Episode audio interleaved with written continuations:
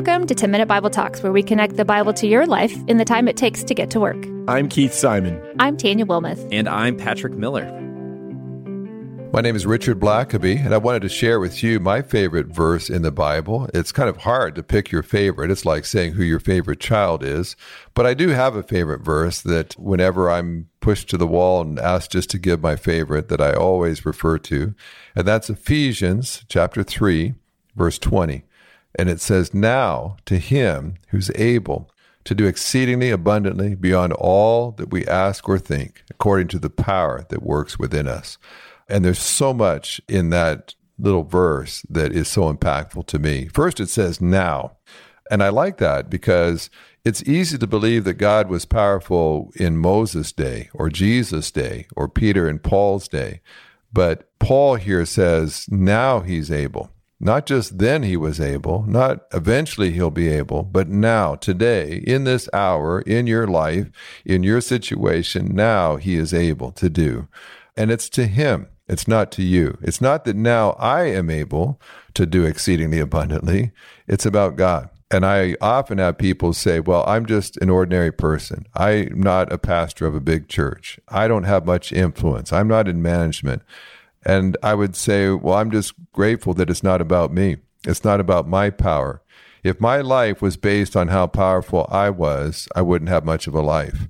But my life and what happens in my life is based on the power that God has. It's Him, it's God that is able, not me. Now, God to Him is able to do what? To do exceedingly abundantly beyond anything that I could ask or even think to ask. If you'd use that in terms of prayer, what that's saying is Christ is able to do exceedingly abundantly more than I could ever even pray for or even think to pray for.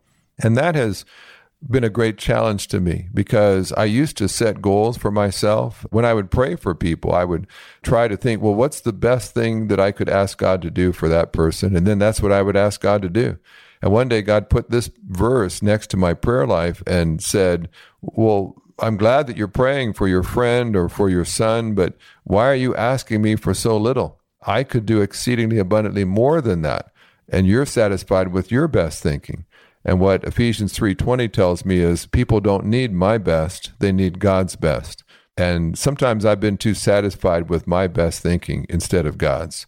And so now when I look at my life, when I look at my church, my work, my kids, family, my question is not what is the best thing that I can imagine for them, but God, place upon my heart and my mind what you want for those people. God, what is it that you want to do in my life? And then as you put that on my heart, now I'm going to strive for that.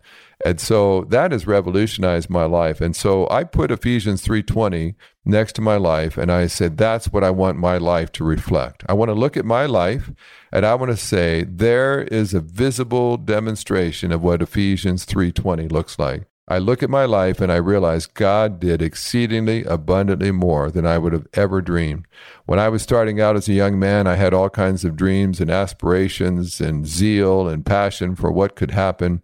But along the way, I just surrendered everything to God and said, God, do in my life what only you can do. And my prayer would be that I'll look back at my life and say, wow, God did exceedingly abundantly more than I could have ever asked or even thought to ask, all to the glory of God. I want my life to be a trophy to the grace and the power and the love of God. And so for any of you listening to this, take a fresh look at Ephesians 3:20. Put your life next to that verse and say, "God, I don't want anything less for my life than what I find in this amazing verse from your word." Thanks for listening. If you've enjoyed this content, please subscribe and give us a rating. That helps other people find this podcast more easily. Also, ask yourself, who could you share this podcast with? Texting an episode to a friend or a family member is a great way to help them grow spiritually. If you want to go deeper, check out our show notes for book recommendations.